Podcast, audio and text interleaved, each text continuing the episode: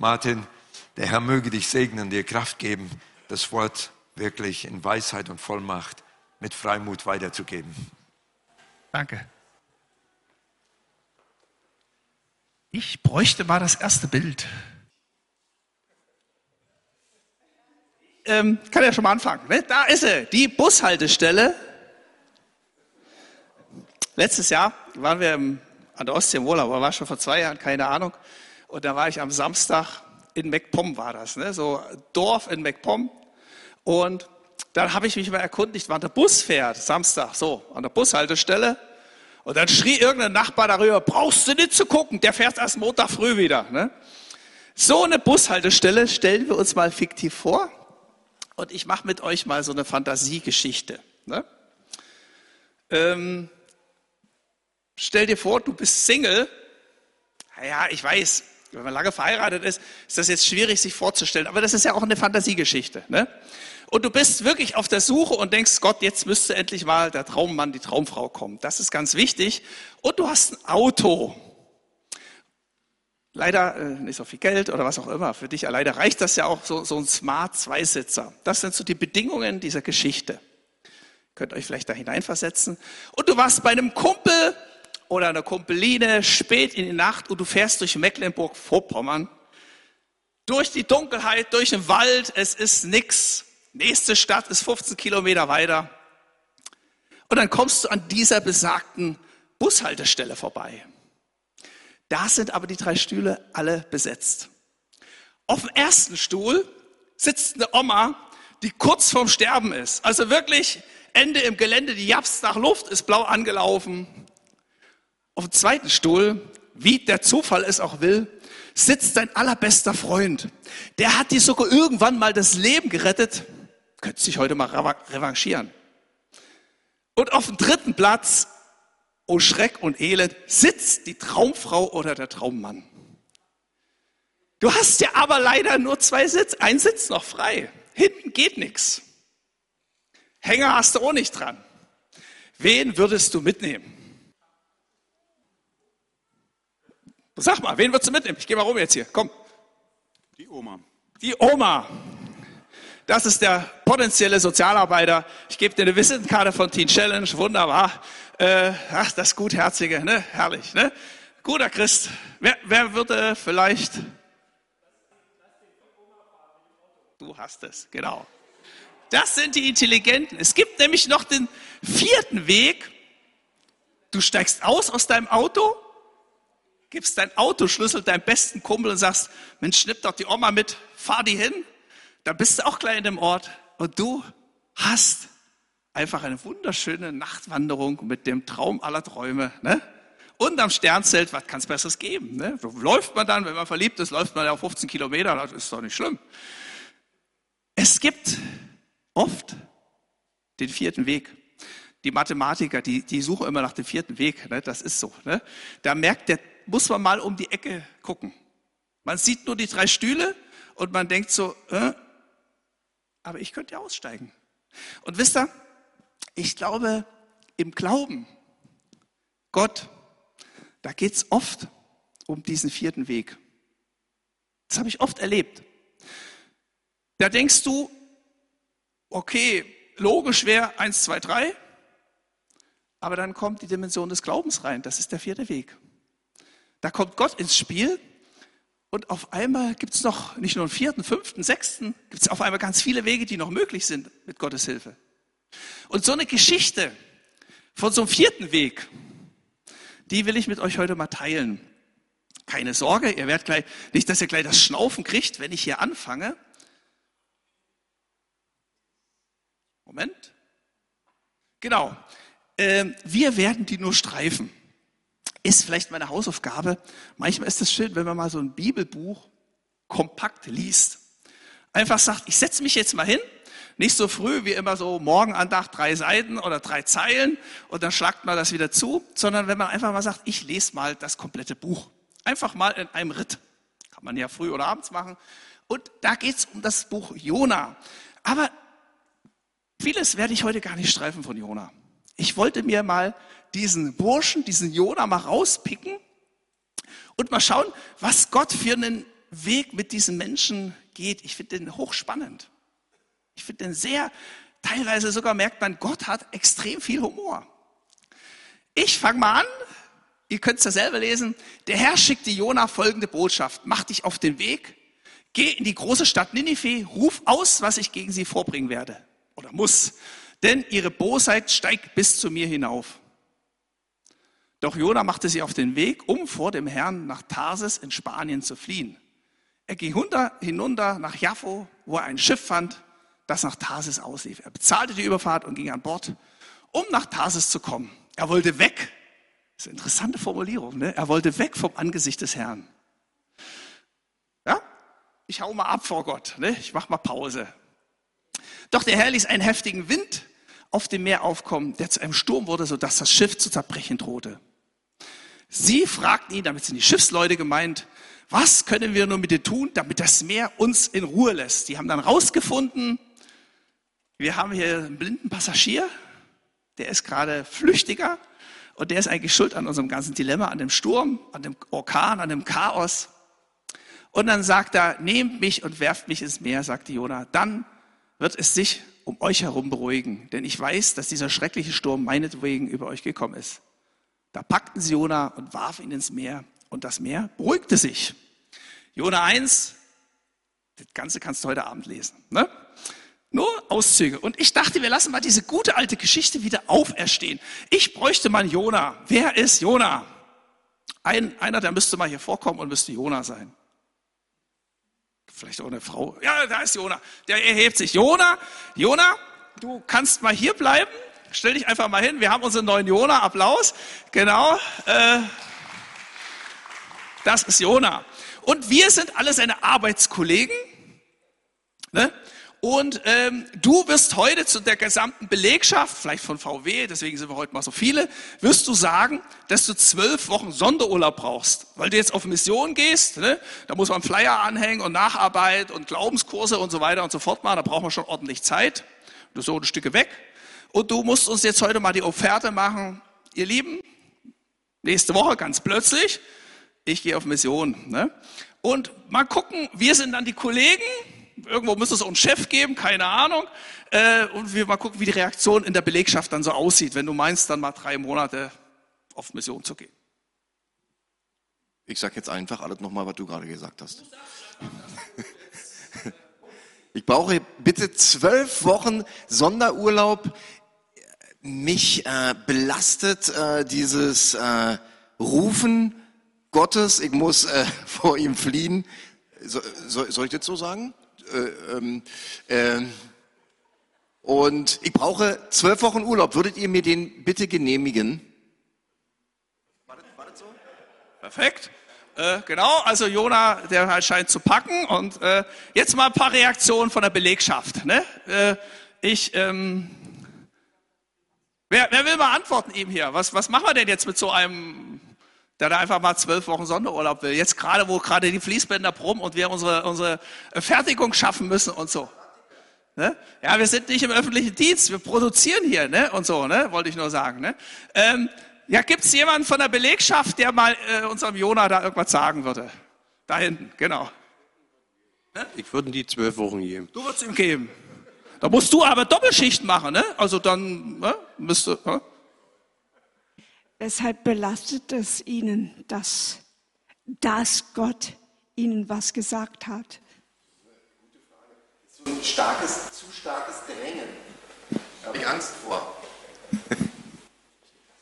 ja.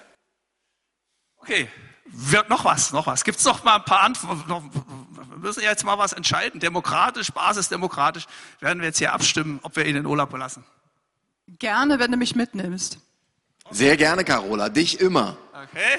Dich. Das sind alles die Urlaubshungrigen hier, die nach Tarsis eigentlich wollen. Genau, Spanienurlaub. Na hör mal, wer soll denn deine Arbeit machen? Mann, Dagmar, bitte. Dahin? Ist nur genau. einmal. Ich würde sagen, du kannst sie gerne haben und brauchst dann auch gar nicht mehr wiederkommen. Das hätte ich von dir nicht gedacht. Da muss er durch. Da muss er durch, genau. Was hat sie, äh, Noch jemand? Wenn du vor Gott fliehen willst, kannst du doch auch hier bleiben.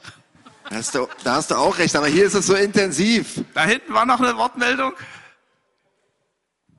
Kannst du deine Sache mit Gott nicht auch zu Hause klären? Ja, scheinbar nicht. Da noch, noch eine, ein Wort aus der Belegschaft, genau. Kannst du gerne machen, aber ohne Lohnfortzahlung. Gott versorgt. Okay, ihr seid vielleicht noch alles gute Arbeitnehmer und Chefs. Wenn ich der Chef wäre, dann würde ich sagen, ja du, da ist die Tür. Kannst du in der Personalabteilung deine Akte holen und machst eine schöne Mission, ist ja okay. Ne? Aber glaub nicht, dass das auf unsere Kosten läuft. Ne?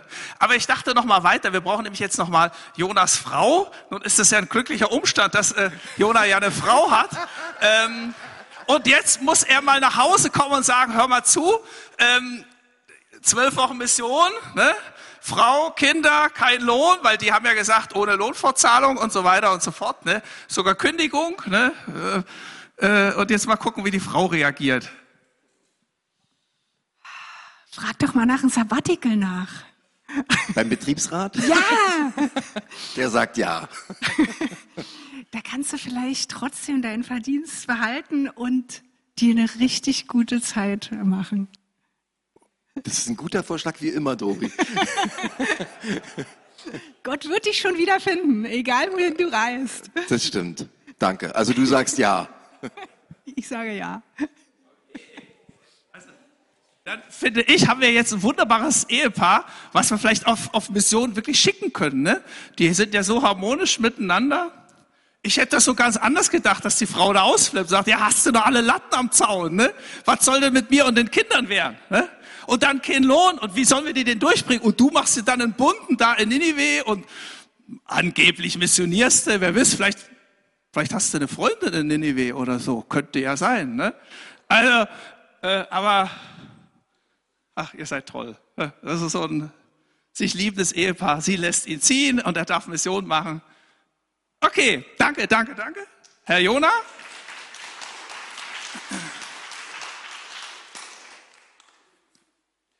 Ich glaube, es gab für den Jona tausend und einen Grund, nicht nach Ninive zu gehen. Der geschichtliche Hintergrund ist, Jona, äh, Ninive gehörte nicht unbedingt zu den befreundeten Ländern. Ne? War kein EU-Mitgliedsstaat. Das war nicht unbedingt, das war eher, die hatten immer mal Krieg, die marschierten immer mal ein und dann gab es immer mal Raubzüge. Und dann hörte er, dass Gott sagt, ich will den, ja, ich will den mal ordentlich äh, sagen, wo es lang geht.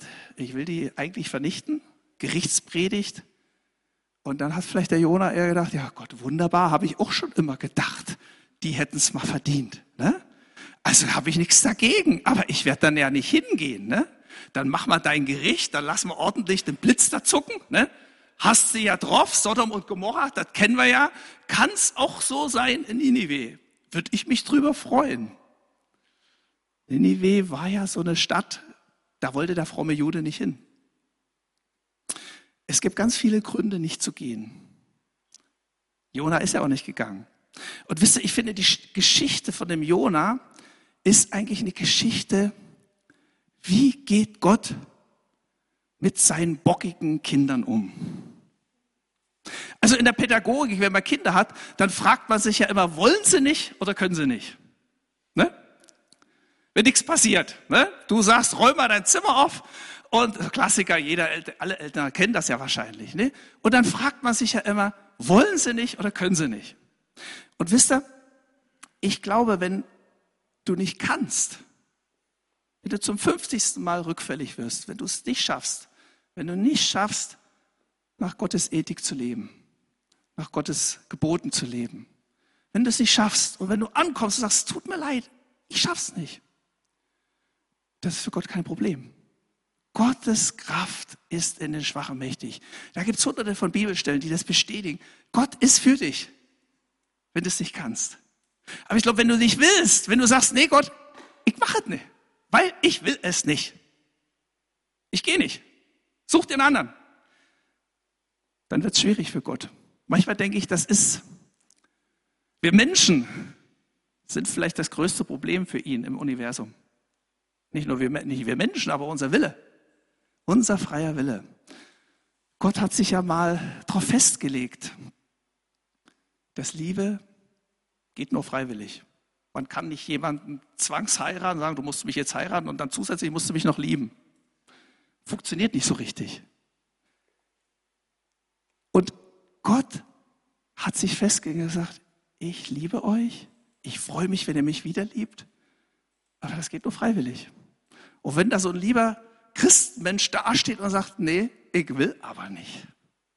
Wir können das so fromm immer verpacken. Ne? Dann sagt man so, ja, und die Umstände und so weiter und so fort. Ähm, aber eigentlich, wenn man mal so ehrlich ist, sich ganz tief die Hand auf die Brust steckt, dann merkt man, ja, eigentlich hm, will ich manchmal gar nicht so richtig. Ne? Man kann das auch immer begründen und sagen, ja, ich weiß ja gar nicht, was Gott will. Und das ist dann so kompliziert und ah, weiß ich auch nicht, was will denn Gott?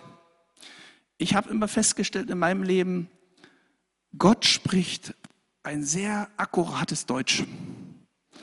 Mit kurzen Sätzen. Sehr einfach und verständlich. Wenn du solche Sätze hörst, dann weißt du, es könnte von Gott sein. Ne? Stimmt.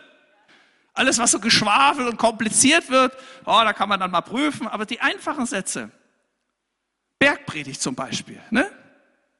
kann man lesen. Kannst du jeden Tag lesen, hast nach einer Woche auswendig drauf, sind nur drei, vier Kapitel. Ganz einfache Sätze. Gib jeden, der dich bittet. Laie, ohne wieder zu erwarten. Sei barmherzig, wie dein Vater im Himmel barmherzig ist. Sammel dir nicht Schätze im Himmel, äh, sammel dir die Schätze auf Erden, wo Motten oder Rost durchgraben und so weiter. Sammel dir Schätze im Himmel. Da musst du nicht Hebräisch oder Griechisch können, da musst du nicht Theologie studiert haben, um diese einfachen Sätze zu verstehen. Ich glaube, wenn ich den Kindern heute diese, diesen Satz vorgelesen hat, gib jeden, der dich bittet, und gefragt hätte, was bedeutet das dann, dann hätte sie vielleicht in die Hosentasche gegraben und hätte mir einen Bonbon gegeben. Ne? Das ist eine ganz einfache Sache. Gib jeden, der dich bittet. Also es ist ja nicht ein Verständnisproblem, was wir haben. Die Bibel ist, viele sagen, die Bibel ist so schwer verständlich und so. Das sagen wir einfach auch als Ausrede. Ne? Oft gebrauchen wir das als Ausrede. Die wichtigen Stellen, die sind einfach und verständlich für jeden. Da braucht man keinen hohen IQ haben. Die Frage ist, ich will manchmal eigentlich nicht. Nee, der nervt mich eigentlich in der U-Bahn, wenn der dann immer sagt, hast du mal einen Euro. Ich will dem nicht schon wieder was geben. Den habe ich doch letzte Woche schon was gegeben. Also ihr kennt das alles. Ne? Und was macht Gott dann? Und ich merke an Jona, also wenn ich Gott würde, würde ich sagen, ja, pff, alle, die die wollen, mit denen mache ich was und die anderen, da sollen sie doch fahren. Aber so ist Gott nicht. Gott legt sich bei dem Jona mächtig ins Zeug. Das finde ich spannend. Ich glaube manchmal, ähm, dieses Buch, das Jona-Buch, da geht es eigentlich gar nicht so groß um Ninive. Das ist eigentlich nur die Randgeschichte. Die zentrale Frage ist, wie geht Gott mit seinen bockigen Kindern um? Mit seinen Kindern, die sagen, ich will aber nicht. Und ich entdecke da ganz, ganz viel Liebe. Liebe natürlich zu Ninive, dem er barmherzig ist, aber manchmal hatte ich noch eine viel größere Liebe zu seinen Kindern, die nicht wollen. Und ein Weg, wie er es versucht, die Kinder mitzukriegen, ist die Geschichte mit dem Fisch. Kennen wir ja alle haben wir vielleicht schon in der Kinderstunde gehört, eigentlich auch der säkulare Mensch, der nicht viel in der Kirche sitzt, kennt Jona und der Fisch. Ne? Das ist irgendwie bekannt. Ne? Gott schickt einen großen Fisch, der Jona verschlang. Drei Tage und drei Nächte war Jona am Bauch des Fisches. Müsst ihr mal die Details euch auf der Zunge zergehen lassen. Und Jona betet zum Herrn, sein Gott, aus dem Bauch des Fisches. In meiner Not rief ich zum Herrn und er antwortete mir. Ich schrie zu dir aus dem Totenreich, und du hörtest meine Stimme. Und dann sagte ich aber werde dir laut danken, Opfer bringen und meine Gelübde halten, denn die Hilfe kommt vom Herrn. Da befahl der Herr dem Fisch, Jona am Stand auszuspucken. Was für ein dramatisches Erlebnis. Wisst ihr, ich glaube, dass Gott in unserem Leben manchmal dramatische Erlebnisse zulässt. Und wir sehen uns dann manchmal schnell gestraft von Gott. Das ist keine Strafe. Er überlebt ja. Aber Gott gibt ihm das Erlebnis, in diesem Fisch zu sein. Es ist ein Stinkefisch, es ist dunkel, es ist schlammig. Er ringt um sein Leben, er kriegt nicht viel Luft. Er versackt da drinnen, ohne Hoffnung. Er wusste nicht, dass, drei, dass, nach drei Tagen der Fisch einen großen Rülpser macht. Ne? Das wusste er ja nicht. Die absolute Hoffnungslosigkeit, dunkel, finster. Und dieses Erlebnis mutet er ihm zu. Warum? Damit er weiß, wie es den Leuten in Ninive geht. Weil das ist die Situation der Menschen in Ninive. Dunkel, finster, die versacken im Schlamm, die können sich nicht selbst raushelfen, hoffnungslos. Keine Hoffnung. Ende. Stinkt vielleicht auch in Ninive. Sünde stinkt auch manchmal. Könnt ihr erleben. In manchen Ecken in Berlin stinkt es besonders. Und da habe ich den Eindruck, dass da auch besonders viel Sünde ist. Das gibt Gott, dieses Erlebnis gibt Gott dem Jona. Warum? Damit er, damit er erlebt und, und kapiert, Mensch, das, so geht es den Leuten da. Deswegen muss ich dahin. Das ist die Geschichte eigentlich, ihr wisst ja, wir leben bei Teen Challenge, das ist die Geschichte von vielen von unseren Mitarbeitern bei Teen Challenge. Die haben ganz da unten gesessen. Die weiß es, die wissen, was es ist, wenn der Teufel dich in seinen Fängen hat. Die wissen, wie es ist, im Schlamm zu sitzen, ohne Hoffnung, wenn das Licht ausgeht und ich weiß nicht mehr weiter. Und das sind viele Leute, die da losgehen und anderen helfen, die es genauso noch geht. Gerettet sein macht Rettersinn. So ein alter, so ein alter Haudegenspruch. Aber da ist was ganz viel Wahres drin. Wenn ich das erlebt habe, wie Gott mich aus diesem ganzen Schlamassel geholt hat, dann verändert das mein Herz und dann habe ich Erbarm und Barmherzigkeit mit denen, denen es ähnlich geht. Und sei Gott dankbar für manche Krisenzeit in deinem Leben. Das ist nicht immer Strafe, sondern Gott will dich sensibel machen für dem, den es ebenso geht. Du kannst mitfühlen, weil du weißt, wie es ist, wenn man ganz unten im Loch sitzt. Das ist ein Potenzial, was viele nicht haben. Problem bei der Geschichte ist nur, wenn ihr sie genau gelesen habt, der scheint nichts kapiert zu haben, der Jona. Der sitzt im Schlamm, aber der, der, der, der kapiert das nicht, dass es da paar tausend Meilen weiter Leute gibt, denen es ähnlich geht. Da ist nicht wirklich Buße zu erkennen. Der schreit zwar zu Gott, aber ihr müsst euch mal gucken, was er dann Gott gelobt. Ich werde dir laut danken. Sagt Gott, ich mache jetzt in der Lobpreisband mit. Ne? Alles klar, wenn du mich herausholst, ich jeden Sonntag singe ich laut. Ne? Ich werde dir danken. Ne? Ich werde dir Opfer bringen. Ich hau auch wirklich mal meinen Zehnten wirklich tatsächlich in die Kollekte. Ne? Oder noch mehr, ich löse meine Sparguthaben auf. Kriegst du alles, ne? werde ich alles machen. Ja, und dann irgendwelche Gelübde, ne? das ist ja auch immer so, ich verspreche irgendwas, ne? Aber nicht definiert. Ne? Aber wisst ihr, was interessanterweise nicht vorkommt? Gott, ich mache jetzt ein Gelübde, ich verspreche dir, ich gehe nach Ninive. Wenn du mich hier rausbringst, dann nehme ich den ersten ICE, Eise und dann bin ich noch morgen Abend da in Ninive. Das steht da nicht drin. Ne? Das ist interessant. Ne? So sind wir oft, ne? wenn es uns schlecht geht. Ne? Dann machen, versprechen wir Gott alles Mögliche. Aber nicht das, was Gott eigentlich von uns will. Ist ja schön, mehr Lobpreis zu machen und mehr Lobpreis zu singen. Ist ja schön, auch mal einen Pfund in die Kollekte zu hauen. Ne? Der Kassierer wird's freuen. Aber Gott wollte das nicht. Gott wollte, Jona, dein Platz ist in Ninive. Aber kein Sterbenswörtchen von Ninive. So, als würde ihm die Zunge abfaulen, wenn er diesen Namen dieser Stadt überhaupt gebraucht. Ne? Er hat nichts gelernt. So sieht Buße nicht aus, so sieht Umkehr nicht aus. Interessante Geschichte geht weiter. Dann sprach der Herr ein zweites Mal mit Jona, mach dich auf den Weg und geh in die große Stadt Nineveh und überbring ihr die Botschaft, die ich dir sage. Diesmal gehorchte Jona der Anweisung.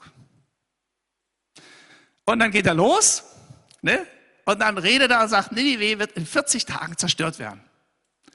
Da glaubten die Einwohner Ninevehs an Gott und alle vom höchsten bis zum geringsten beschlossen zu fasten und sich in Säcke zu kleiden. Als Gott sah, dass sie von ihrem schlechten Weg umgekehrt waren, bedauerte er, dass er ihnen Unheil angedroht hatte und verschonte sie. Auch wieder nur Auszüge, ist ein bisschen ausführlicher noch beschrieben. Interessante Geschichte. In der Kinderstunde habe ich die Geschichte immer so verstanden, der wurde ausgespuckt, der duschte schnell, nahm seinen Rucksack und bupp, ging nach Ninive. Wenn ich den Text recht verstehe, hat er das aber nicht gemacht.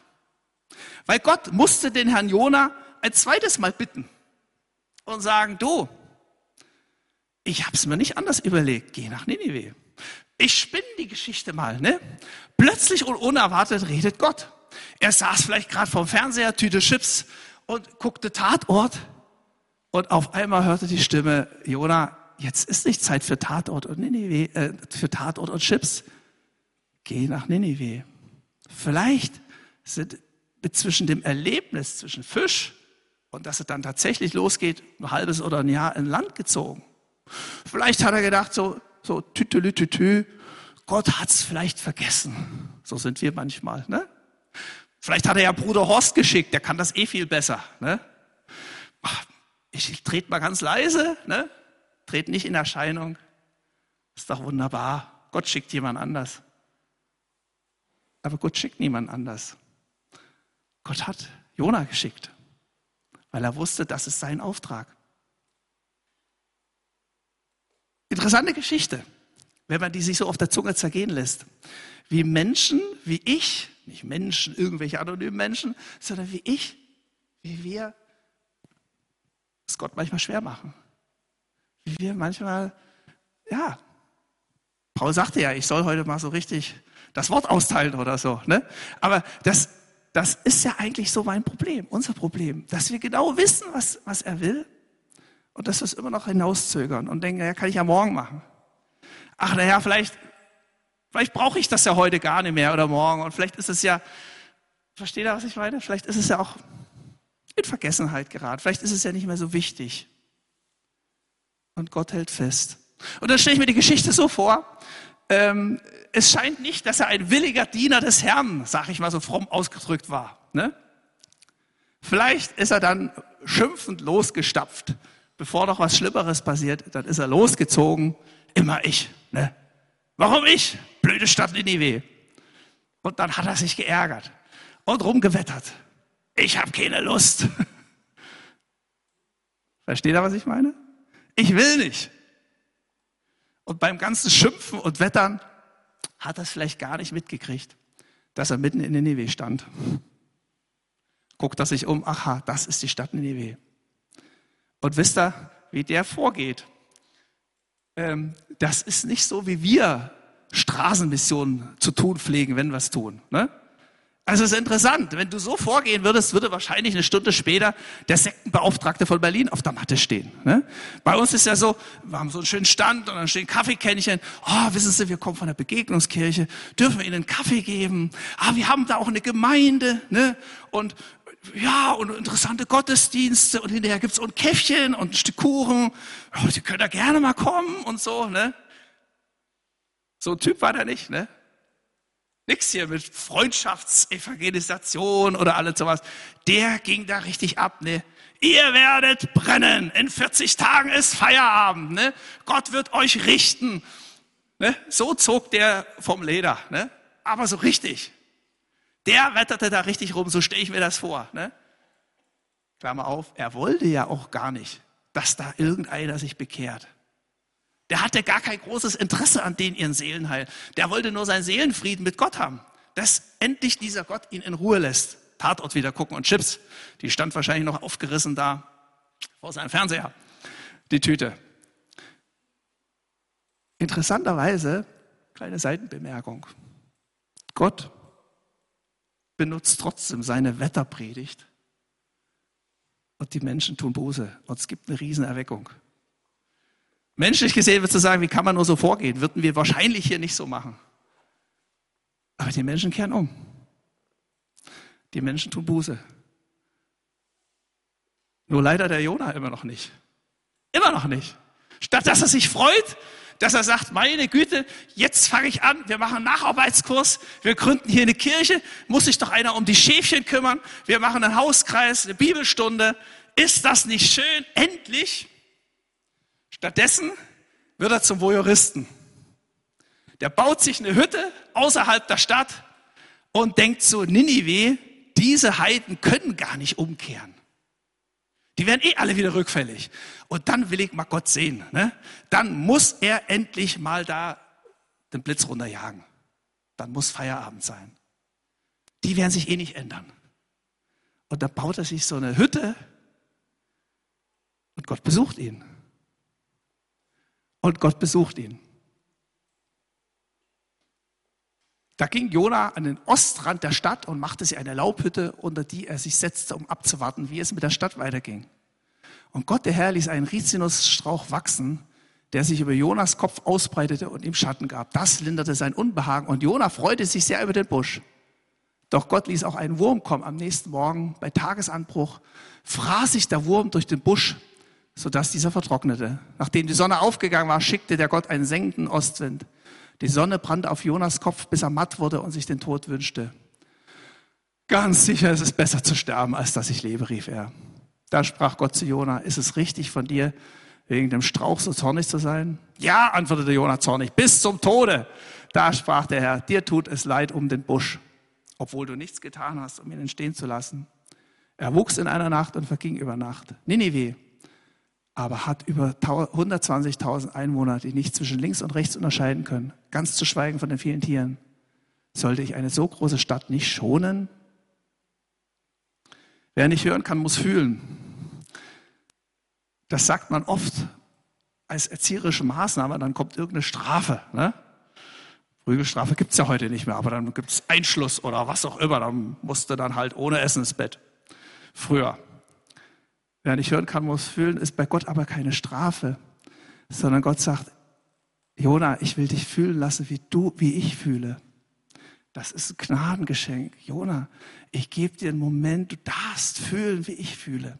Ich nehme dich ganz nah an mein Herz. Mir tut es leid um die 120.000. Ich will die nicht vernichten. Ich freue mich so, dass die umgekehrt sind. Mir tut es weh. Ich will keinem Menschen vernichten. Ich will keinen Menschen bestrafen. Und Jonah durfte das sehr fühlen, wie das ist, was liebgewonnenes zu verlieren. Aber es war keine Strafe, dass Gott den verschrumpeln ließ, sein Strauch. Sondern Gott wollte ihm ganz nah an seinem Herz sein und sagen, Jona, so wie du dich jetzt fühlst, so fühle ich. Nur, dass ich wirklich Grund habe zu fühlen. Du jammerst wegen so einem kleinen Strauch, aber mich jammert das Elend dieser Menschen. Und wisst ihr, das ist, glaube ich, einen zweiten Punkt, wie Gott uns, wenn wir manchmal ein bisschen bockig sind, wenn wir nicht wollen, wie Gott uns an sein Herz ziehen will, indem er uns über unsere Gefühle anspricht. Liebe hat ganz viel mit Gefühl zu tun. Barmherzigkeit, das kann man fühlen. Und Gott bringt den Jona so nah an sein Herz, er sagt, Jona, so fühle ich. Ich liebe diese Menschen. Ich freue mich, wenn es denen wieder besser geht. Ich freue mich, wenn sie ihre, ihre Finsternis verlassen haben. Ich freue mich, wenn sie aus diesem tiefen, dreckigen, finsteren Loch wieder rausgekommen sind. Die Geschichte von Jona endet da. Wir haben keine Ahnung, wie es mit Jona weitergegangen ist. Ist er zurückgegangen? Hat er eine Kirche gegründet? Hat er einen Glaubenskurs gemacht? Oder ist er weiter mottern und schimpfend und wetternd nach Hause zu seinem Fernseher und seiner Chipstüte gegangen? Wir wissen es nicht. Aber ich weiß, dass ich hier stehe und dass wir hier alle sitzen. Und ich weiß, dass wir uns, dass ich mich entscheiden kann. Und dass ich sagen kann, Gott, ich will das, ich will diese Herzensveränderung. Ich will diesen Weg gehen. Ich will nicht mehr dieses bockige kleine Kind sein, was da mit dem Fuß aufstammt und sagt, ich will aber nicht. Sondern ich will einfach mitgehen. Ich will möglichst ganz nah an deinem Herzen sein. Und manchmal schenkt Gott uns Erlebnisse, wo wir, wo wir so nah an seinem Herzen sein können. Ich erlebe das manchmal. Manchmal haben wir Menschen, die wir beerdigen bei, bei Teen Challenge, die mit 40 gestorben sind, weil, ja, einfach die Drogen sie fertig gemacht haben. Und dann stehen wir da an der Urne und wir haben manchmal das Erlebnis, als, als würde Gott da mitstehen. Und als würde Gott mittrauern und mitweinen über das Elend, dass da jemand vor seiner Zeit gestorben ist. Und ich glaube, die Frage ist heute, heute an diesem Tag, so, so eine Entscheidung zu fällen für dich. Gott, ich will es dir leicht machen mit mir. Ich will. Und vielleicht gibt es manchmal so einen Moment, dass man sagt, ja, ich will ja, aber ich will vielleicht doch nicht. Ich kann vielleicht nicht wollen. Kennt ihr das? Dass du manchmal da stehst und denkst so, ja, ich wollte eigentlich, aber ich kann nicht wollen. Heute kannst du eine Entscheidung treffen. Jesus sagt, dass er auch das Wollen in uns schafft. Wir haben heute Abendmahl. Und ich finde, das ist eine geniale Sache. Du kannst heute selber dich entscheiden und sagen, ja, Jesus, ich will nah an deinem Herzen sein. Du bist für mich gestorben. Das, was wir hier in den, mit Brot und mit, mit, dem, mit den Kelchen, mit dem Traubensaft, mit dem Wein, was wir hier äh, haben, das ist eigentlich ein Zeichen deiner ganz großen Barmherzigkeit. Und du kannst sitzen bleiben und sagen, ja, ja, Gott, ich, ich will dir das geben, mein Nicht-Wollen. Ich will dir das geben, mein, meine vielleicht auch manchmal Dickfälligkeit. Und dann kannst du zum Abendmahl kommen und kannst sagen, ja, Jesus, jetzt bin ich da. Jetzt bin ich wieder bereit. Jetzt will ich alles von dir. Jetzt will ich dich wieder ganz in mich aufnehmen. Vielen Dank, Martin.